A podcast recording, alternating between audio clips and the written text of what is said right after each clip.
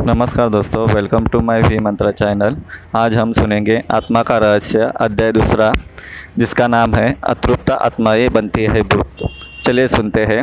जो व्यक्ति भूखा, प्यासा, संभोग, सुख से विरक्त, राग, क्रोध, द्वेष, लोभ, वासना आदि इच्छाएँ और भावनाएँ लेकर मरा है, अवश्य ही वह भूत बनकर भटकता है। और जो व्यक्ति दुर्घटना, हत्या, आत्महत्या आदि से मरा है, वह भी भूत बनकर भटकता है। ऐसे व्यक्तियों की आत्मा को तृप्त करने के लिए श्राद्ध और तर्पण किया जाता है।